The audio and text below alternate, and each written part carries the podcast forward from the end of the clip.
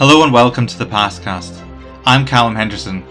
Coming up on today's episode, what the latest research tells us about the Mary Rose, Henry VIII's doomed warship, and the real story behind her sinking.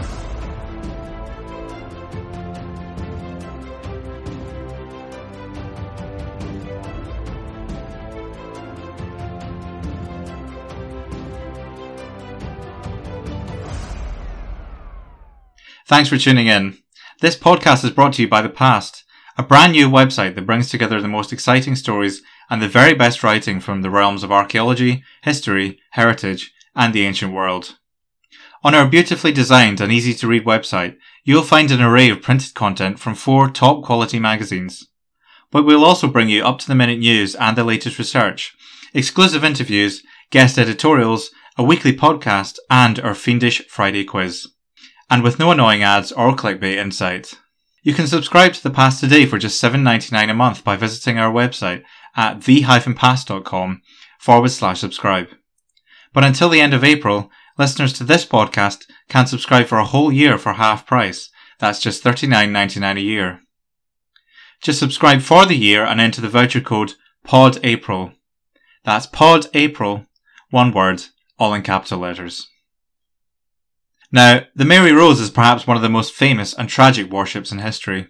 Commissioned by Henry VIII shortly after he was crowned King of England in 1509, she would be the means by which this notoriously ruthless monarch would expand his empire overseas. But in 1545, while England was at war with France, the Mary Rose sank in the Solent. It was not until 1982 that her remains were recovered from the chilly waters around the Isle of Wight. 20th century technology went ponderously to work. Then a crow's nest view of the cradle, but not yet its 16th century burden. There was as much tension among the recovery team as on the long steel cables from which the cradle hung. Then, after 437 years, the skeletal ribs of Henry VIII's tragic warship emerged to a triumphant salute of sirens and gunfire.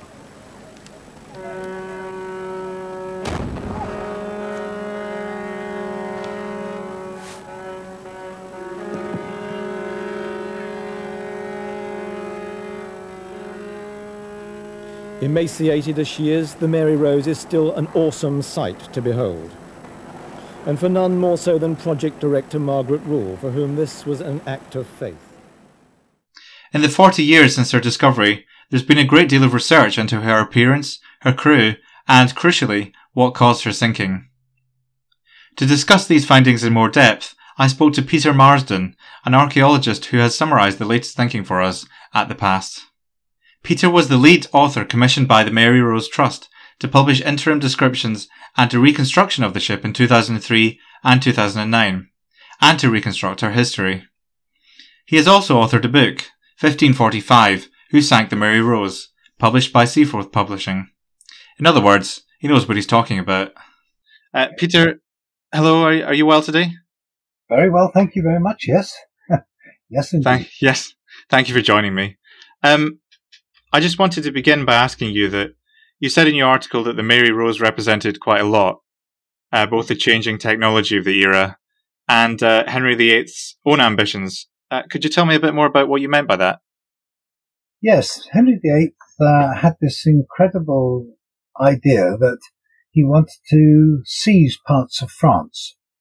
And this was before he had the um, change and we went uh, his breakup with the Catholic Church and became head of the Church of England.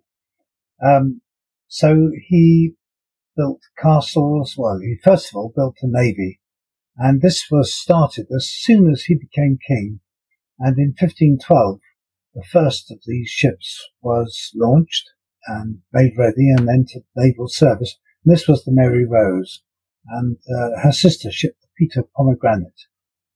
And um, we don't know what the ship was like because in 1536 or thereabouts, uh, the Mary Rose was modernized, and uh, we all we know is from the records that she was converted from the early records say that in 1512 or there, and soon after, she was 500 to 600 tons. That's her displacement. And uh, but in 1545 she was 17, sorry, 700 to 800 tons. So she was made bigger. But having raised the Mary Rose, uh, the Mary Rose Trust has taken or had somebody to do tree ring samples of uh, many of the timbers in the ship. And we now know that the ship was lengthened, uh, the keel at the stern and the bow was extended, and uh, other changes were made. So she was made much bigger. This uh, was at a time when he did break from Rome, and uh, he not only modernized his navy, but also built many castles on the south coast, particularly of Britain, or England especially. And uh, because he was thought that the um, the French and the Spanish and the other Catholic countries would gang up against England, it was a bit of Brexit. uh, yes, uh, you mentioned when the ship was recovered. It was first located in, in 1971 and then removed about 10 years later in 1982. Yeah. And that was after over 400 years, if I'm right in my maths, underwater. Yes. Yeah. Yeah. Um, I was just ask, wanted to ask you what kind of condition it was in when it was raised and about the process that was involved in the restoration. Because if I'm right in thinking, it's not as simple as just letting it dry out. No. Um, you have to preserve it very carefully. That's right. Um, about two thirds of the ship is missing, but when she was on the seabed or in the seabed, uh, she was over on her side. So a lot of her starboard side, a large part of it, had survived, which is great because it meant that um, the uh, one could then uh, do quite a reconstruction of the missing half. But the um, preservation, all the timbers were waterlogged, and they um, she was built of oak. Now, oak is made of two things. One is the cellulose, which is the kind of packing material in the wood cells, and lignin, which is the kind of skeleton structure. And part of the cellulose, especially the outer part, had uh, gone, and so had to be sprayed with a synthetic wax called polyethylene glycol which uh, impregnated the wood cells and acted like cellulose and uh, but and then the ship could be dried out. So this took some years to do, and uh, even then the ship has been sh- uh, as she's been drying out has um, uh, shrunk a little. So seams have now opened up very slight. You don't notice them, but um, the conservators do and uh, they want to keep the ship as nearer, as close as possible to how she was originally. Uh, so that has um, the polyethylene glycol has meant um, has had to be sprayed onto the timbers and gradually impregnated the timber, and she's now dry, and um, it's uh, ready to uh, take her next stage fully, which is the reconstruction and the putting back of all the things that were taken up, deck planks, cabins, stanchions and other things. So this will gradually, um, over many years, be, uh, as the parts are conserved, will, it will be restored. But we still only have the starboard side and some, a little of the port side she's look when you go to the Mary Rose Museum, you're looking at the ship side on, rather like a um, she's a children's uh, sort of playhouse. You you sort of just see the decks and, and so on, and but one side is just missing. Yes, I mean, obviously when she came out of the water, most of the, the ship was gone, and it was in generally in quite bad shape. Um, you talked in your article about some of the new research that's come to light recently about the overall structure of the ship, uh, which was previously the subject of a bit of confusion. Do you think you could explain a bit more about that? Yes, the um, I, I, was oh, 10 years or more ago. Um, I was employed by the Mary Rose Trust to publish with uh, other people the um, the ship, and so describing the ship as she was found, and then looking at this to, to reconstruct her. this we, we published in 2009, and uh, with the Heritage Lottery Fund largely financing this, and it was a mammoth effort to get this done. But it left lots of questions in my mind, one of which was we didn't have time to compare her structure and the information which we've got from her with other ships that have been found or have been recorded from that time. And one of the things that was missing, for example, was um, where the earth did one put all the crew of nearly 500 people on board? Where yeah. did they, where were they accommodated? And the, this, when we reconstructed her, uh, we used the information from the remains, which suggested that there were two decks in each castle. She was the type of ship called a carrack, and uh, there uh-huh. were high castles, a high castle at the bow and a high castle at the stern, and these were like little fortresses and full of um, men who, uh, soldiers who would fight the enemy. And the, um, we thought there were two, but the contemporary picture shows three. And mm-hmm. three is what must be because there is no accommodation for those, uh, for the crew in what is found of the ship or in, in a kind of minimal reconstruction. And, uh, so the next step is to go and have a look at the stability of the ship as reconstructed. And this is something which is going to be done. Yeah, I see. I mean, um, what I found quite remarkable reading your article, obviously, I, I didn't know much about the Mary Rose uh, before I did, but there were actually still human remains on board the ship after 400 or so years uh, underwater. Um, now, you also said that the location of these remains within the ship itself was actually quite instructive. It told you a lot about what was going on. I just wanted to ask if you could explain a bit more about that as well. Yes, there were a lot of human bones. There were about 90 what we call fairly complete skeletons, but that mm-hmm. means um, from a, a, whole skeleton right down to a few bones of a skeleton. So, but there's enough there to show that most of the crew that were found were in their tw- men in their twenties and the um, and they're also in a pretty bad state. They've got um, a, most of them seem to have big problems with their backs, mm-hmm. really stressed from being in the ship and working in the ship, heaving the heavy guns and so on.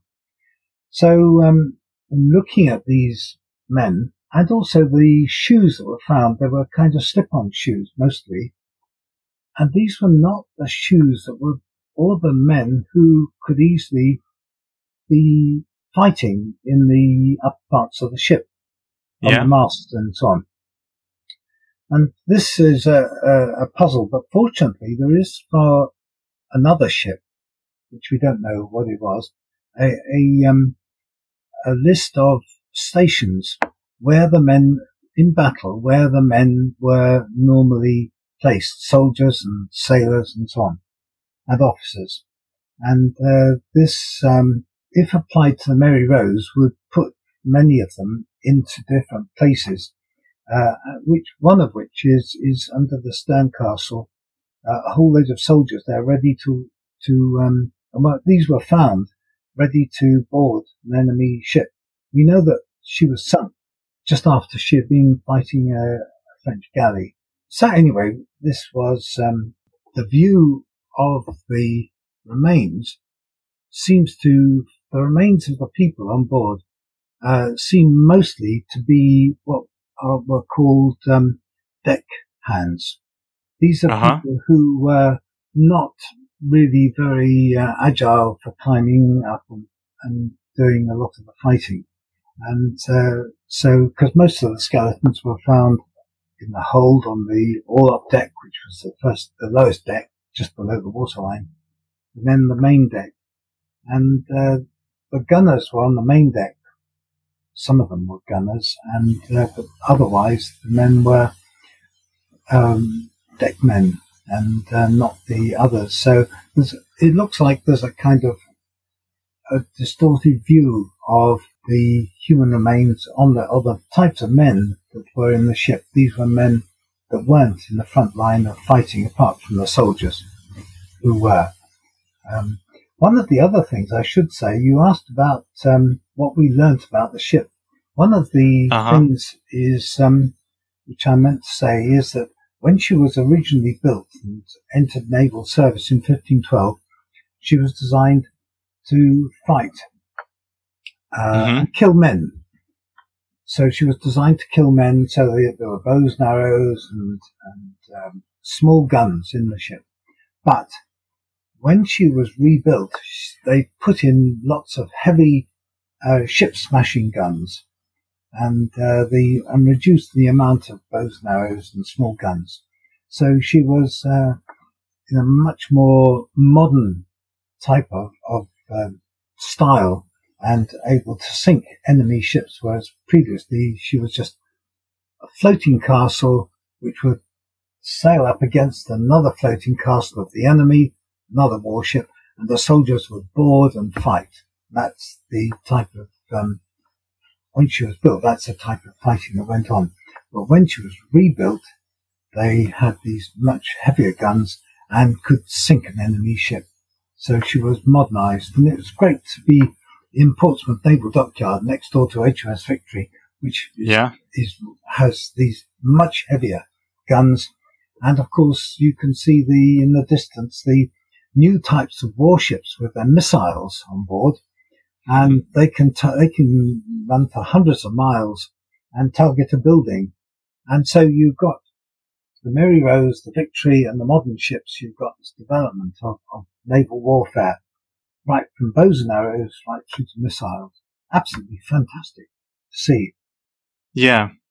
It is very interesting. I mean, I read another description of her as a bit of a, she was actually a bit of a monster of a ship because obviously she started out as a floating castle and then she'd been very extensively upgraded, but perhaps the upgrade made her a bit, bit unreliable as a ship. I'm thinking the events that led to her sinking we know she was fighting in a battle, but it wasn't actually a direct uh, enemy operation that led to her sinking. Isn't that right? That's right. See, um, when she was modernized, they still kept her as a carrack, but mm-hmm. she she was not designed to fight with these heavy guns or carry heavy guns. Really, they tried to. She was modified too far. There had to be a new design of ship, and which is, was called the galleon, which came in about 1550 or so. And, sorry, yes, about 1550. And the galleon was, had low decks, sorry, low castles and it was much closer to the waterline and uh, was designed to carry these heavy, heavy guns. And the Victory mm-hmm. is a kind of galleon. So uh, she she was really out of date even when she was being modernized.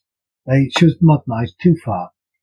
When mm-hmm. she, and her sinking, we have the account, uh, that she, she, a gust of wind came, she heeled over and the water poured in through open gun ports. Now there is a contemporary account say that the waterline was 16 inches below the gun, the lowest gun ports. Well, the lowest gun ports were found.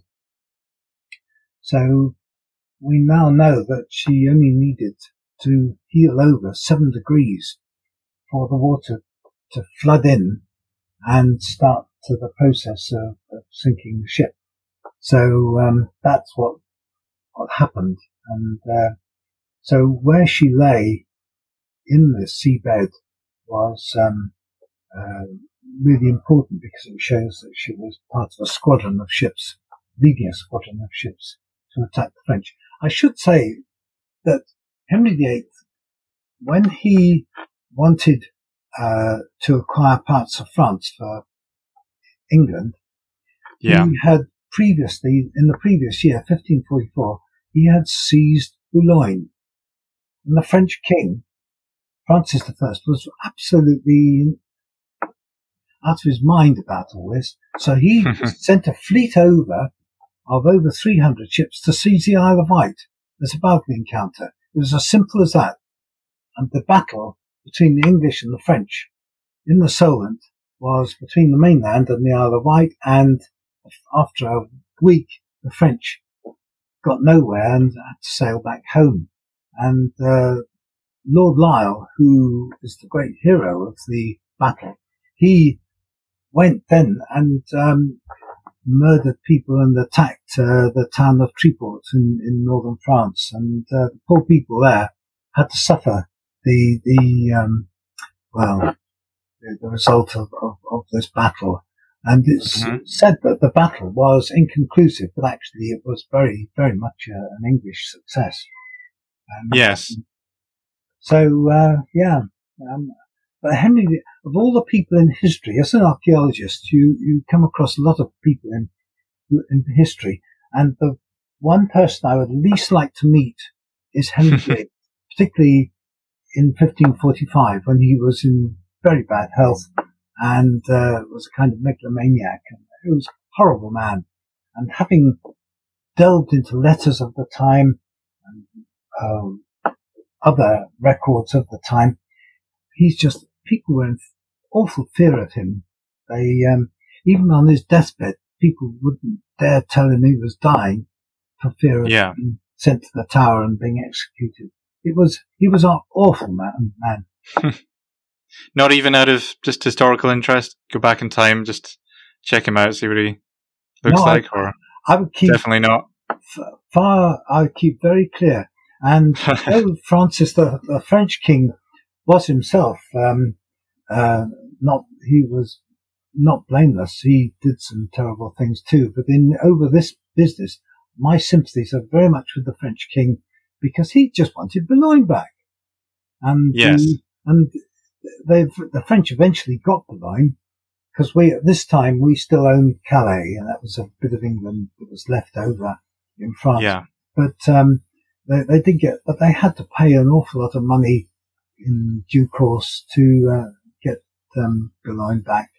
It was it was a nasty, nasty thing, and and the Mary Rose is a ship which really you have to think of in, in terms of uh, she was just part of his power hungriness, and uh, it was a, it was really really not a good um, piece of, of English history. You have written more extensively about this in in your book. Is that right as well? Well, there were these questions that were left over and niggling me, niggling me from um, publication of 2009. So I, um, uh, after 10 years, I, I, I, have written a an update on the ship, and it's um, was published in 2019, 1545. Who sank the Mary Rose? So that's the title. And in this, I've really looked at this whole business of the Mary Rose in context. Because when we did the original publication, it was looking at the Mary Rose not in her historical context. But mm-hmm. that, that is not really the right way. She needs to be seen as part of this whole, uh, as an example of, of, of a ship uh, in, in the events of 1545 when the French came. And by the way, the French armada, which arrived off the Isle of Wight, was much, much bigger, twice the size of the famous Spanish armada, 1588. Absolutely huge. And anyway, the, um, uh, the, the book sort of goes into this. I've also tried very hard not to, um, use too many technical terms for yeah. building because I think this is, it's really important for other people who are not ship people to understand, and it's possible to do, do this, and, and to um, understand what the ship was like, how we reconstruct her, how she fits in with the story so that we um, know of what was going on, and uh, look at who sank the Mary Rose, and the uh, there's a whole chapter dealing with that. And to be honest, um, the the answer is um, Henry VIII himself. He had to finance the rebuilding of the ship. He also made the country um, more, more or less bankrupt through not just the Mary Rose, but all the other building works he did. Not a very good piece of English history, but um, there it is. I think Mary Rose is one of the amazing archaeological achievements of our time to recover the ship. And my um, thoughts go out to Margaret Rule, who excavated the ship, led the excavation, and Alexander McKee, who found the ship. What they did was absolutely in achieving this recovery, excavation, recovery, and building the museum and everybody else. Absolutely amazing.